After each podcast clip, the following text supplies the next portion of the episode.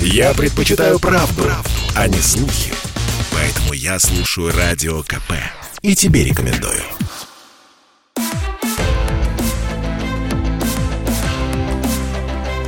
Исторические хроники с Николаем Сванидзе на Радио КП. Год 1941. В Смоленске, в одиноком неразбомбленном доме, работал телефон. Константин Симонов попросил дать Москву. Телефонистка ответила «Сейчас». Он ждал минут 15. Наконец услышал «Москва, Москва!» Говорит Смоленск «Дайте 36084». Потом длинный звонок, и знакомый голос произносит «Алло!» Потом грохот и голос телефонистки. «Я вас разъединила. В Смоленске воздушная тревога». Симонов звонил в Москву Валентине Серовой. Лучшие симоновские военные стихи войдут в цикл «С тобой и без тебя» с посвящением ей. Там будет и стихотворение, где первой строчкой «Твой голос поймал я в Смоленске, но мне, как всегда, не везло, из тысячи слов твоих женских услышал я только «Алло». Симонов в Смоленске в первых числах июля. Город уже бомбят. 15 июля массовый исход жителей из города, вспоминает Леонид Андреев, в будущем профессор, декан филфака МГУ. Улицы были заполнены беженцами и войсками. У разбитого дома торговали мороженым. В ярком небе висели немецкие самолеты. В магазине без окон и дверей стояла очередь за сметаной – на берегу лежали восемь трупов, расстрелянных немецких парашютистов. Под мостом закладывали шашки со взрывчаткой. На мосту тягач проехал по голове убитого подростка. Паника гнала людей на вокзал, лишала рассудка. Подошел состав с открытыми грузовыми платформами. Тысячи людей бросились к ним, опрокидывая друг друга, роняя узлы и чемоданы, крича, плача и ругаясь. Рядом с составом вдруг застучал крупнокалиберный зенитный пулемет. Люди метнулись к стенам вокзала, под платформы. Неудержимо плакала потерявшаяся девочка лет четырех. Пулеметная очередь осыпала ее брызгами разбитой штукатурки. К 20 июля в районе Смоленска в окружении оказываются три наши армии – 16-я, 19-я и 20-я. Немцы уже заняли Ельню. Советское военное руководство полагает, что это вовсе не немецкий прорыв, а просто крупный десант. Десант, десант, десант. В эти дни это слово буквально сидело в ушах, пишет Симонов. Симонов после короткого пребывания в Москве, где пишет свое знаменитое стихотворение «Жди меня», выезжает под Ельню – Запись из его дневника. Никто, начиная от командующего 24-й армией Ракутина и кончая командирами батальонов, не знал истинного положения под Ельней. Генерал Ракутин считает, что немцев из Ельни удастся выгнать через день-два, максимум через три. На самом деле Ельня будет взята войсками 24-й армии только через полтора месяца, 7 сентября – 24-я армия входит в состав резервного фронта под командованием Жукова. Ельня – наше первое большое успешное наступление. Но ельнинский выступ для немцев – второстепенное направление. В это время основные немецкие удары следуют на центральном и юго-западном фронтах. Когда вермахт начнет генеральное наступление на Москву, он обойдется без ельнинского выступа. Когда Жуков наступает на Ельню, немцы наступают на Киев – под Киевом в окружении, в котле, пять армий Юго-Западного фронта. Командующий фронтом генерал Кирпонос погибает в бою. По немецким данным, в плену под Киевом оказываются 665 тысяч человек. По данным историка генерала Волкогонова, 453 тысячи человек, включая 60 тысяч командного состава. В районе Мозырь, Гомель в плен попадает 78 тысяч. В Уманском котле в окружении две армии, 103 тысячи пленных, включая обоих командармов. Командующий 6-й армией генерал-лейтенант Музыченко и командующий 12-й армией генерал-майор Понеделин. Через несколько дней фамилия генерала Понеделина будет фигурировать в приказе Ставки за номером 270 от 16 августа 1941 года. Исторические хроники с Николаем Сванидзе. Приказ номер 270 имеет отчетливую личную сталинскую интонацию. Так и видишь, как Сталин ходит взад-вперед и диктует. Не только друзья признают, но и враги наши вынуждены признать, что в нашей освободительной борьбе с немецко-фашистскими захватчиками части Красной Армии, их командиры и комиссары ведут себя безупречно, мужественно. а порой прямо героически. Даже те части, которые случайно попали в окружение, сохраняют стойкость и выходят из окружения. Далее следует бесспорное перечисление фактов успешного выхода из окружения. Сталин продолжает. Но мы не можем скрыть и того, что за последнее время имели место несколько позорных фактов сдачи в плен врагу. Отдельные генералы подали плохой пример нашим войскам. И Сталин называет три имени. Раз – генерал-майор Понеделин. Сталин диктует. Он имел полную возможность пробиться к своим, но он струсил и дезертировал к врагу. Вторым Сталин называет генерал-лейтенанта Качалова. Он предпочел сдаться в плен, говорит Сталин. Третий – генерал-майор Кириллов. Можно ли терпеть в рядах Красной Армии трусов, сдающихся в плен? Нет, нельзя. Если дать волю этим трусам и дезертирам, они загубят нашу Родину. Трусов и дезертиров надо уничтожать. Симонов в комментариях к дневнику 41 года пишет – я должен сделать горькое признание. Я был человеком своего времени. И тогда, летом 1941 года, читая этот приказ Ставки, под которым стояла подпись Сталина, не меньше других верил, что люди, упомянутые в нем, действительно виноваты во всем, что им приписывают. После войны Симонов подробно изучит обстоятельства, при которых указанные в приказе люди попали в плен. Точнее, двое из них – Генерал-лейтенант Качалов вообще в плену не был. Он погиб в бою 4 августа и на момент выхода приказа номер 270 был мертв. Ситуацию с Понеделиным Симонов отслеживает по журналу боевых действий Южного фронта. 4 августа записано Группа Понеделина продолжает вести бои в замкнутом кольце, без снарядов и артиллерии. Генерал Кириллов со своим корпусом, судя по документам, все время прикрывает отход других частей. Симонов пишет, не было никаких оснований объявлять их трусами, не пожелавшими прорваться к своим. На совести этих двух людей в тот момент было только одно – они физически не смогли, не успели или не решились застрелиться. Но это не повод считать их предателями, как это было сказано в приказе Ставки. Генералы Понеделин и Кириллов, оболганные в приказе номер 270, до конца войны будут в плену – потом полгода на территории, занятой союзниками, вернуться на родину. 30 декабря 45-го арестованы. Следствие будут вести 5 лет. В 50-м они расстреляны. В 56-м признаны необоснованно осужденными. Год 1941. В соответствии с приказом номер 270, в 1941 году все попавшие в плен причисляются к изменникам Родины – по приказу 270 в 1945 году из немецких лагерей они попадут в советские.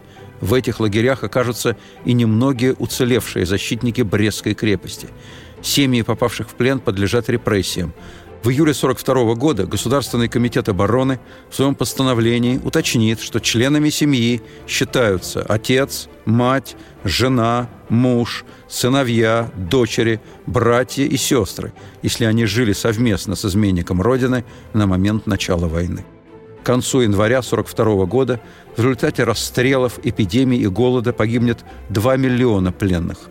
Сталин, выступая на станции метро Маяковская 6 ноября 1941 года, говорит, «За четыре месяца войны мы потеряли убитыми 350 тысяч и пропавшими без вести 378 тысяч человек, а раненых имеем 1 миллион 20 тысяч человек». Советских солдат, попавших в плен, Сталин вообще не упоминает – на Западном фронте только в ходе Смоленского сражения в плен попадает до 300 тысяч человек. Почти 300 тысяч раненых, более 200 тысяч погибших. Окруженные под Смоленском войска и гражданское население имеют единственную возможность выхода. Это узкая переправа через Днепр возле деревни Соловьева.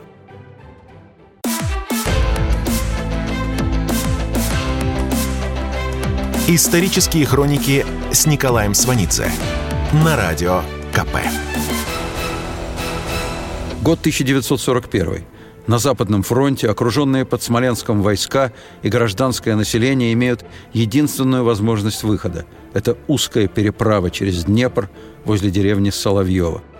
Писатель Константин Симонов был на Соловьевской переправе. Кроме того, в комментариях к дневнику он приводит фрагмент письма, полученного им от Василия Положенко, который начинал войну именно под Ельней. Он пишет «С запада на восток стекались с широкого фронта к Соловьевской переправе. Переправа никакого прикрытия с воздуха не имела. Фашистские летчики с бреющего полета расстреливали людские потоки. На переправе из человеческих тел, повозок и мертвых лошадей образовалась плотина. Симонов пишет Серовой с фронта. «Не укорить и не обидеть, а ржавый стебель теребя я просто видеть, видеть, видеть хотел тебя, тебя, тебя, без ссор, без глупой канители, что вспомнить стыдно и смешно, а бомбы не спеша летели, как на замедленном кино. Исторические хроники До Москвы немцам остается 300 километров. Немецкая наступательная операция на столицу получает название «Тайфун». Ее планирование завершено к 19 сентября. Командование Западного фронта только 26 сентября докладывает в Ставку – что, по данным разведки, возможно немецкое наступление на Москву. На следующий день издается директива о необходимости перехода к жесткой и упорной обороне, о создании фронтовых резервов и совершенствовании оборонительных сооружений. Но эти документы не успевают дойти до передовых частей. Командный пункт Западного фронта в это время размещен рядом со станцией Касня на господствующей высоте, в ярко-белом с колоннами старинном особняке князей Волконских, узел связи под легкими козырьками рядом с усадьбой. Наблюдается оживленное движение машин и военнослужащих. В первый день операции «Тайфун» 2 октября 27 бомбардировщиков наносят удар по командному пункту Западного фронта. Здание разрушено, 73 убитых. Первоочередная задача немецкого командования – окружение и уничтожение советских войск в районах Брянска и Вязьмы. Решение этой задачи открывает путь на Москву. «Орел» взят 3 сентября абсолютно неожиданно для командования Брянского фронта. Когда немецкие танки врываются в «Орел», в городе спокойно, ходят трамваи, полные людей – Командующий Орловским военным округом генерал-лейтенант Тюрин, отвечающий за оборону города, узнает о взятии города от рассыльного, который вбегает в штаб с криком, что на улицах немецкие танки. Через три дня, 6 октября, окружен и взят Брянск. В котле оказываются три армии. Из окружения выйдет менее 20% личного состава. Симонов пишет Серовой. Когда он с жизнью расставался, кругом него был воздух пуст – и образ нежный не касался губами холодевших уст. Я навсегда возьму с собою звук слов твоих, вкус губ твоих, пускай не лгут. На поле боя никто мне не напомнит их. Исторические хроники с Николаем Сванидзе. Симонов пишет. В деревне мы встретили части одной из московских ополченческих дивизий – это были по большей части не молодые люди, по 40, по 50 лет. Обмундирование гимнастерки третьего срока, причем часть этих гимнастерок была какая-то синяя, крашеная. Командиры их были тоже не молодые люди, запасники. Формирование дивизии народного ополчения началось 4 июля 1941 года. Впервые слова о формировании ополчения прозвучали накануне, 3 июля, в обращении Сталина – Кроме людей старших возрастов, в ополчение идет молодежь, часто негодная к строевой службе. Оружие у них времен Первой мировой войны. Уровень боевой подготовки крайне низкий, но они добровольцы и проявляют невероятную стойкость. Симонов пишет, «Помню, что они произвели на меня тяжелое впечатление. Думал, неужели у нас нет никаких других резервов, кроме вот этих ополченцев, кое-как одетых и почти невооруженных? Одна винтовка на двоих – и на всех один пулемет. Когда будет принято решение отвести войска на рубеж Ржев-Вязьма, эти люди будут прикрывать отход. И это они встанут под удар немецких армий группы «Центр» и попадут в страшнейшее окружение под Вязьмой, вспоминает ополченец Борис Фридман. 1 октября 1941 года мы сидим с однополчанином, беседуем о том о сём, и он, регулярно бывавший в штабе полка, говорит мне, идут разговоры, что мы уже окружены – я ему в ответ. «Да что вы, Александр Николаевич, этого не может быть. Была бы слышна стрельба, а кругом так тихо, так спокойно». Бомбардировка пойдет на следующий день, второго. Операция «Тайфун» начинается с тотальной бомбардировки. Она полностью нарушает связь между советскими войсками. Немецкие танковые клинья по гигантским дугам двигаются в обход основных сил наших армий и уже 7 октября завершают полное окружение наших частей. Затем по магистрали Москва-Минск они рассекают окруженную группировку надвое и приступают к ее уничтожению. Предвидя катастрофу окружения, командующий Западным фронтом Конев еще 4 числа докладывает Сталину о ситуации. Все решают часы и даже минуты. Но 4 Сталин разрешения на организованное отступление не дает. Только 5 октября Ставка утвердит приказ об отступлении. Реально оно начнется только 6 Будет уже поздно, вспоминает окруженец, военврач Иван Акопов – на глазах разваливалась вся организация отступления. Все части перемешались. Никто не управлял движением. Карт у нас не было. Не было их и у командиров других частей. Некоторые части стали сворачивать с главной дороги на прилегающие, чтобы ускорить продвижение. Попадались брошенные грузовики. Видели отдыхающих. В одиночку и группами. На наш вопрос, куда они идут, отвечали, что идут, куда глаза глядят, надеясь выйти к своим. Из воспоминаний ополченца Александра Лиляичева – Раненых взять нельзя. Мертвых захоронить тоже. Отходим. В последний момент два майора поссорились. Спор был, кто должен командовать полком. Один другого застрелил, и оставшийся майор принял командование по выходу из окружения. Те, кто выйдет из окружения, окажутся в фильтрационном пункте Западного фронта на Стромынке, в здании общежития университета. Счастливцы попадут снова на фронт, остальные – в лагеря. Из воспоминаний окруженца – когда я очнулся после бомбежки, вокруг было безлюдно, только убитые. Я пошел по лесной дороге, меня нагнал военный грузовик. Мне помогли залезть. Проехали одну деревню, на улице ни души. Проехали еще две деревни, всюду тихо, и это стало успокаивать. И вот на полном ходу мы въезжаем в следующую деревню и попадаем в кольцо немецких танков. Нас останавливают. Возникают немецкие автоматчики. Я в плену. Новые группы пленных пребывали весь следующий день. Потом нас привели в транзитный лагерь для военнопленных в маленьком городке. Потом колонна военнопленных двинулась в долгий путь. Ни конца, ни начала ее видно не было. Из воспоминаний бывшего пленного. В больших селах колонна ненадолго останавливалась. Деревенские старики сумрачно глядели на нас. И я не видел сочувствия в их глазах. Крестьянка держит в руках полбуханки хлеба и предлагает обменять ее на пару белья, которое пленный должен снять с себя – из воспоминаний другого бывшего пленного. Женщины бросали в наши ряды хлеб, картошку. Немцы не знали, что делать с таким количеством пленных. Был тогда такой номер. Женщины, рискуя быть расстрелянными, кидались с плачем конвоирам и кричали, что среди пленных их мужья. Никакие это были не мужья, но они кричали «Ваня, Петя, милый, наконец мы встретились!» Женщины выручали пленных как могли. Немцы смеялись и отпускали кого-то из пленных – Потом колонна шла дальше. Отстающих расстреливали. Вязьма в двухстах километрах от Москвы.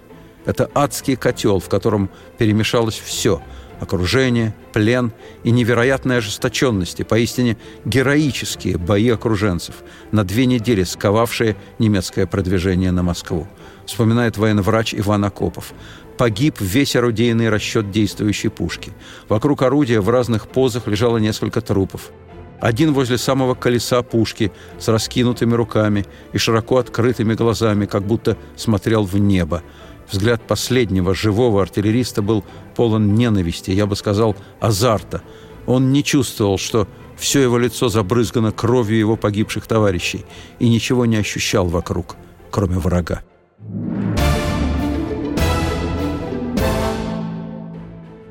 Еще в первый день войны премьер-министр Великобритании Черчилль в своем радиообращении сказал «За последние 25 лет никто не был более последовательным противником коммунизма, чем я.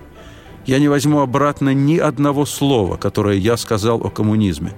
Но все это меркнет перед развертывающимся сейчас зрелищем. Я вижу русских солдат, защищающих свои дома, где их матери и жены молятся. Да, ибо бывают времена, когда молятся все – о возвращении своего кормильца, своего защитника и опоры. Военврач Акопов вспоминает.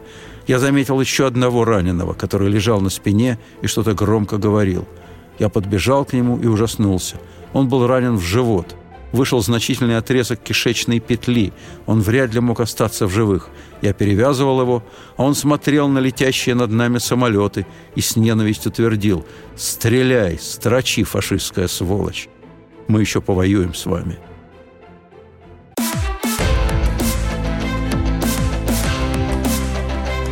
Исторические хроники с Николаем Сванидзе на радио КП.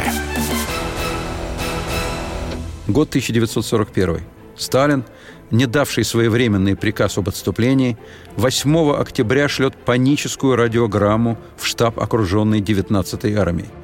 Из-за неприхода окруженных войск к Москве Москву защищать неким и нечем – в кольце окружения под Вязьмой 37 дивизий Западного и резервного фронтов, 9 танковых бригад, почти вся артиллерия.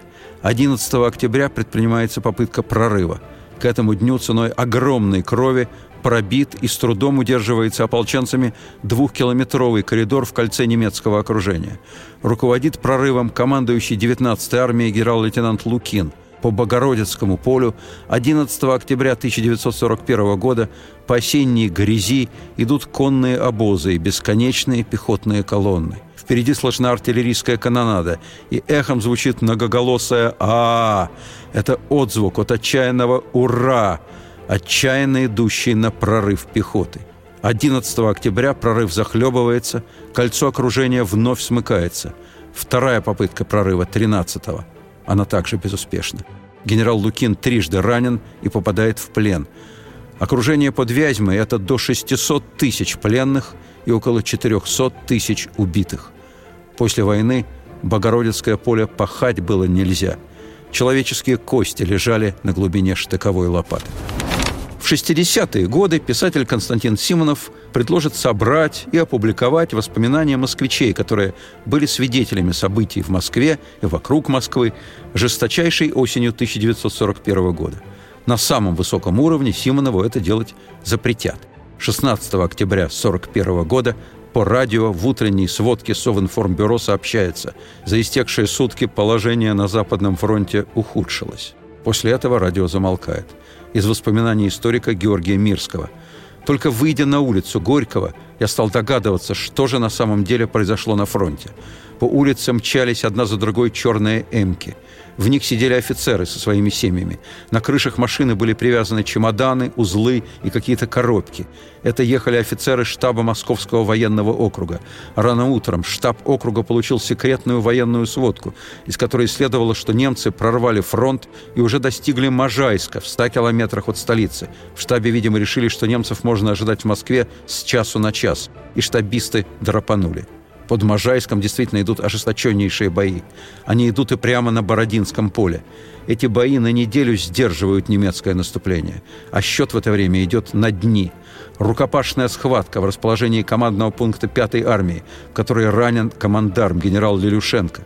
Лилюшенко вспоминает. Это происходило на том самом месте, где в 1812 году стояла батарея Раевского – это было как раз 16 октября, из воспоминаний Георгия Мирского. 16 октября наибольшее впечатление производили мусорные ящики в московских дворах. Они были доверху набиты книгами в красном переплете. Это были сочинения Ленина. Они не помещались в контейнерах, их сваливали прямо на улицах и жгли. Весь центр Москвы был в этом дыму. На Кузнецком мосту, на Лубянке, на Мясницкой шел черный снег, пепел сожженных документов. По улицам летали бумаги с грифом «Секретно». В городе не ходят трамваи, не работает метро, закрыты булочные. Даниил Гранин пишет о том, что рассказывал ему о 16 октября Алексей Косыгин, в то время зампред Совнаркома. Правительство эвакуировалось в Куйбышев. Совнаркомовские кабинеты опустели, двери открыты настежь. Повсюду звонили телефоны. Косыгин переходил из кабинета в кабинет, брал трубку, отвечал, чтобы показать, что власть работает. Вспоминает врач скорой помощи Дрейзер. По Садовой угоняют куда-то несметное количество свиней и коров – Темные личности тянут в подворотни свиней чуть ли не на глазах у пастухов. На предприятиях идут массовые увольнения. 16 октября срочно раздают зарплату, но не всем и не везде. Люди, ожидающие денег, видят, как бежит начальство. Замдиректора завода «Точизмеритель» имени Молотова, фамилии Рыгин, нагрузив машину большим количеством продуктов питания, пытался уехать с заводской территории. Был задержан и избит рабочими. Из воспоминаний Аркадия Первенцева. 16 октября брошенный город грабился. Я видел, как грабили фабрику «Большевик», и дорога была усеяна печеньем. Грабили мясокомбинат имени Микояна – Сотни тысяч распущенных рабочих, сотни тысяч жен рабочих и их детей, оборванных и нищих, были брошены на произвол судьбы. Они вдруг поняли, что никому не нужны. Стихийное негодование нарастало с каждым часом. Москва находилась на пути восстания. Вспоминает главный инженер ГПЗ номер один по фамилии Сурнакин. Народ неожиданно остался ни при чем. Многие говорили, дали бы нам оружие, мы пошли воевать, а то получили расчет и уходи. Площадь трех вокзалов забита людьми и вещами. С Ленинградского ехать некуда. Все уезжают с Ярославского или Казанского, вспоминает Мария Белкина. Уезжали актеры, писатели, киношники. Эйзенштейн, Пудовкин, Любовь Орлова. Какой-то актер волок огромный сундук и вдруг, взглянув на часы, бросил его и побежал на перрон с одним портфелем. Парни-призывники, обритые наголо, с точными котомками, смеялись над ним. Интеллигенцию из Москвы эвакуируют крайне организованно. На первый взгляд в этом можно усмотреть желание власти спасти интеллектуальную элиту от уничтожения. На самом деле власть воспринимает ее как неблагонадежную, пятую колонну. Сын Бориса Горнунга, филолога и поэта, писал – у отца в Институте мировой литературы раздавались телефонные звонки, суровые голоса зачитывали фамилии сотрудников и объявляли от имени органов, что если эти лица не покинут Москву, то будет считаться, что они ждут немцев. Вспоминает Аркадий Первенцев. Мы выезжали из Москвы по шоссе энтузиастов. Оно было запружено толпой. Несколько человек бросились на подножки, на крышу машины, застучали кулаками по стеклам. Лобовое стекло треснуло и рассыпалось. Десятки рук схватили машину и сволокли на обочину. Какой-то человек поднял капот и начал рвать электропроводку. Десятки рук потянулись в машину и вытащили мою жену. «Что вам нужно?» – закричал я. В ответ заорала сотня голосов. «Небось, деньги везешь?» А нас бросили голодными. Небось, порторг или директор, сволочь. Я понял их. Я посмотрел на их провалившиеся щеки, на черное засаленное пальто и рваные башмаки – и вдруг увидел страшную пропасть, разъединявшую нас, сегодняшних бар и этих людей. Я крикнул, что я советский писатель, что я снят с военного учета по болезни, что машина моя собственная. Я пишу книги и купил себе автомобиль. Нас решили отпустить. Перед этим они еще побили нашу машину. Вырвали из рук у жены пиджак, забрали мои волчьи унты. И все, мы поехали. Я видел, как грабили очередной ЗИС. Из него летели десятки пачек папирос, десятки пар носков и чулок. Это была машина кого-то из государственных деятелей. Он вывозил целый магазин. Из машины вылетел хлеб и упал на дорогу. Какой-то человек прыгнул к этому хлебу, схватил его и начал быстро есть. Исторические хроники с Николаем Сванидзе. На пике немецкого наступления на Москву в городе с неожиданной силой разгораются антисемитские настроения – из сводок НКВД. Слесарь Тюркин с завода КЭС в Киевском районе Москвы заявил «Скоро будем всех евреев вот так» и провел рукой по горлу. Такового содержания сводок очень много. Аркадий Первенцев вспоминает. Мимо меня прошел мрачный гражданин в кепке и сказал «Товарищ Первенцев, мы ищем и бьем жидов». В руках правительства было радио, но оно молчало почти целый день 16 октября. Не было ни одного спокойного голоса, который сказал бы населению надо защищать город. Лишь к вечеру в уличных громкоговорителях раздался какой-то шорох, и затем выступил председатель Моссовета Пронин. Он призвал население к спокойствию и пообещал навести порядок.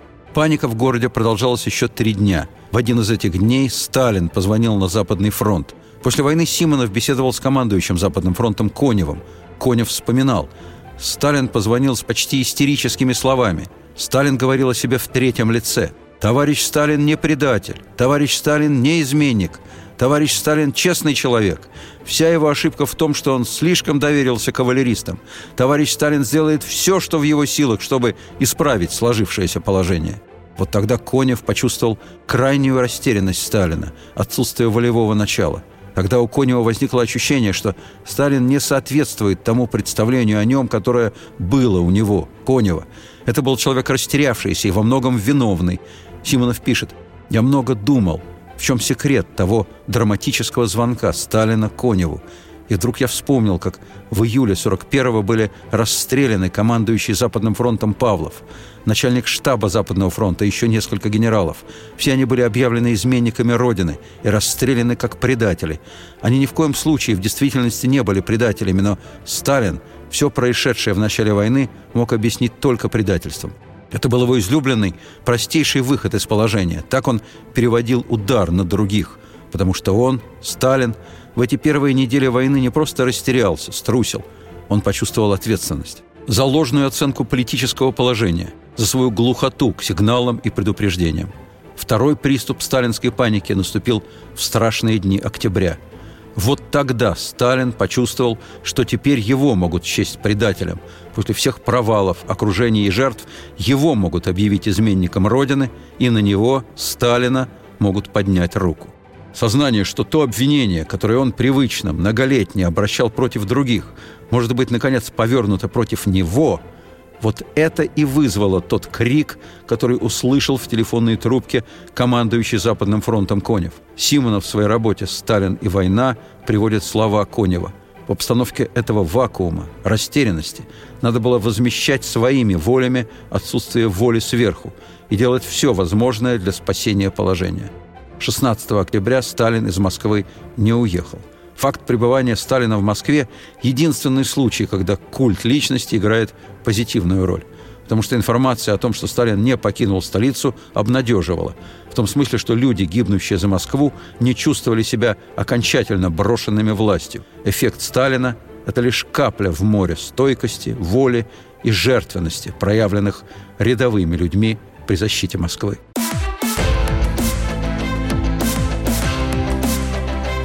Исторические хроники с Николаем Сванидзе на радио КП. Год 1941. Новый этап немецкого наступления на Москву начинается 15 ноября. К 1 декабря до Москвы остается не более 30 километров. 2 декабря редакциям берлинских газет приказано оставить в верстающихся номерах пустые места, чтобы напечатать сообщение о взятии советской столицы. В Москве в это время идет подготовка к боевым действиям в черте города. Дивизии имени Дзержинского отдан приказ номер 9 об организации линии обороны по Садовому кольцу. Упоминаются площади Маяковского, Восстания, Смоленская, Октябрьская и Добрынинская.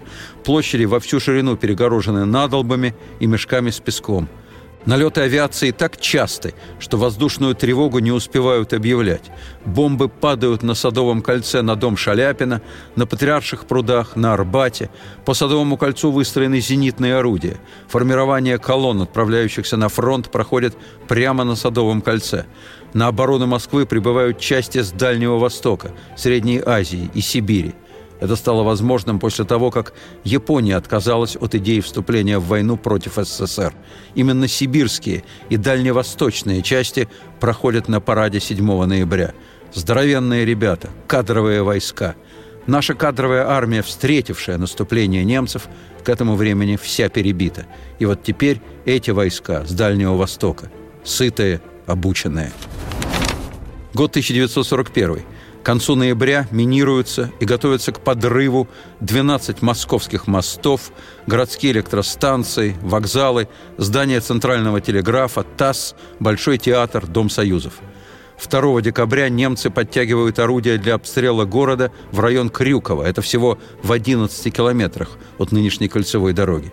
Писатель Аркадий Первенцев в это время пишет «Настало время, когда единственным спасителем мог бы явиться Бог – но мы атеисты. Вся надежда на Сталина. Аркадий Первенцев ошибался. 5 декабря 1941 года от последнего рубежа перед Москвой начинается контрнаступление наших войск. Единственный стратегический резерв этого контрнаступления – кровь и жизнь советских солдат. Из письма немецкого солдата к родным. Русские при наступлении используют огромное количество живой силы, которую командование упрямо вводит в бой и этим добивается успеха. Русские всегда славились своим презрением к смерти. Коммунистический режим еще более развил это качество. Дважды предпринятая атака будет повторена в третий и четвертый раз, невзирая на потери. Причем третья и четвертая будут проведены с прежним упрямством и хладнокровием. Пехота идет в атаку в сомкнутых строях. Она появляется словно из-под земли и идет как лавина. Огромные бреши от нашего огня немедленно заполняются. Волны пехоты катятся одна за другой по ковру трупов. Отражение такой атаки зависит не столько от наличия техники, сколько от того, выдержит ли нервы. Битва под Москвой – наша первая победа. В сводках впервые появляются имена генералов, командующих победоносными армиями под Москвой. Вместо слов «войска командира Р» теперь произносится «войска под командованием Рокоссовского». Повсеместно звучат имена Конева, Говорова, Кузнецова, Лелюшенко. Громче всех звучит Жуков. Победа будет стоить нам 926 244 человека без возвратных потерь. Почти миллион. Сухой термин «безвозвратные потери» означает «убитые и пропавшие без вести». Соотношение наших и немецких потерь – три к одному. Раненые в этой грандиозной битве идут отдельной строкой. Их 879 679 человек. В нас есть суровая свобода, на слезы обрекая мать, бессмертие своего народа своею смертью покупать. Константин Симонов – Победа под Москвой – это первый шаг народа к бессмертию, к победе в страшнейшей войне. Победа под Москвой – это срыв Блицкрига, крах идеи молниеносного разгрома России. Германия вынуждена перейти к затяжной войне, но это означает, что война только начинается. Исторические хроники Симонов возвращается в Москву с Северного фронта в день начала контрнаступления, 5 декабря. Он пишет «Пробыв в Москве всего час, я уже почувствовал, что ее действительно никогда не отдадут». 9 декабря Симонов должен был прочитать по радио несколько военных стихотворений. В их числе еще не напечатанное «Жди меня». Он безбожно опаздывал на радио – когда прибежал, диктор читал уже третье из четырех отобранных для передачи стихотворений. Оставалось только «Жди меня». Симонов пишет «Я показал диктору жестами, что буду читать сам, потянул у него из рук лист со стихотворением, ему осталось только объявить, что «Жди меня» будет читать автор. Сам не помню, как я тогда прочел его. Зимой 41-го он хотел, чтобы она слышала, что он жив, чтобы слышала его живой голос. Симонов Серовой – я здесь своей тоской делиться не хочу. Свое ты редко здесь услышишь имя, но если я молчу, я о тебе молчу, и воздух населен весь лицами твоими. Симонов Серовой. Кем стала ты? Моей или чужой? Отсюда сердцем мне не дотянуться. Прости, что я зову тебя женой, по праву тех, кто может не вернуться. Исторические хроники с Николаем Сванидзе.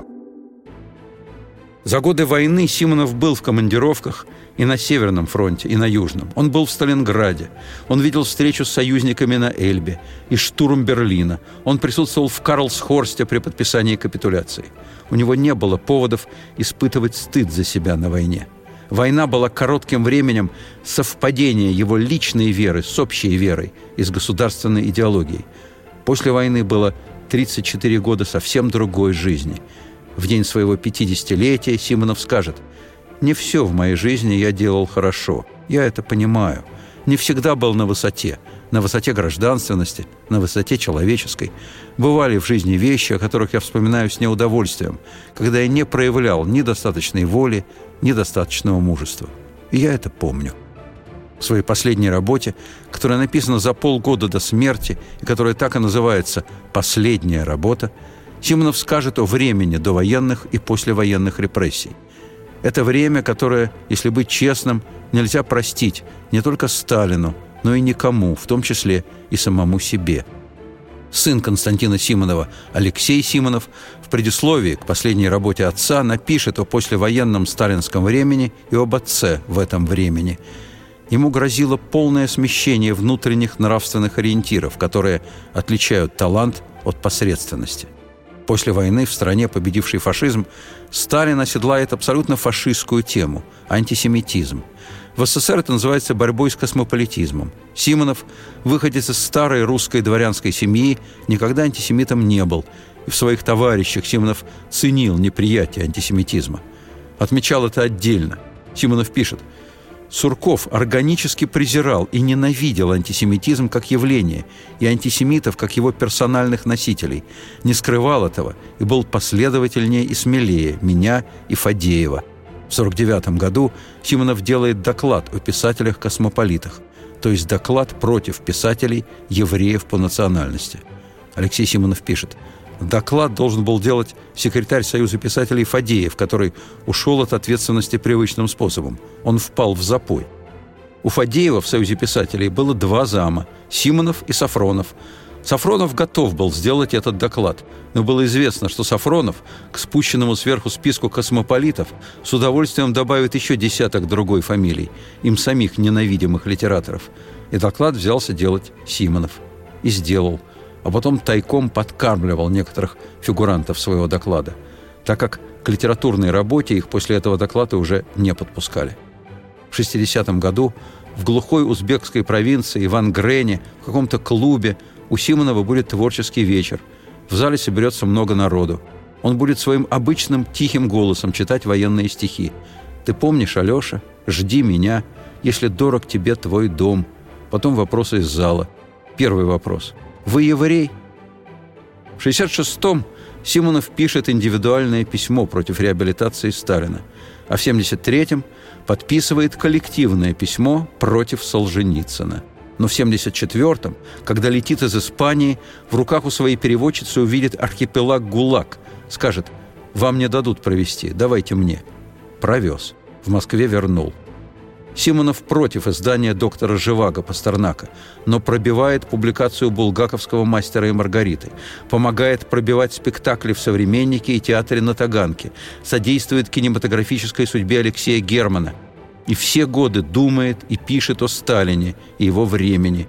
Это огромный симоновский труд по преодолению собственных заблуждений. И главное, Симонов помогает решать житейские проблемы бывшим фронтовикам – больницы, квартиры, протезы, очки, неполученные награды. Исторические хроники К счастью, его никогда не называли крупным советским поэтом. Он был просто Симонов. И это большая литературная удача. Свой лучший цикл военной лирики «С тобой и без тебя», посвященный Серовой и начатый в 41-м, Симонов заканчивает в 54 году. Упреки, Поздно на ветер бросать. Не бойся разговоров до рассвета. Я просто разлюбил тебя.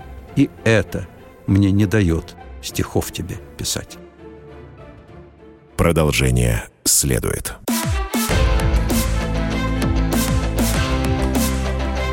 Исторические хроники с Николаем Сванидзе на радио КП.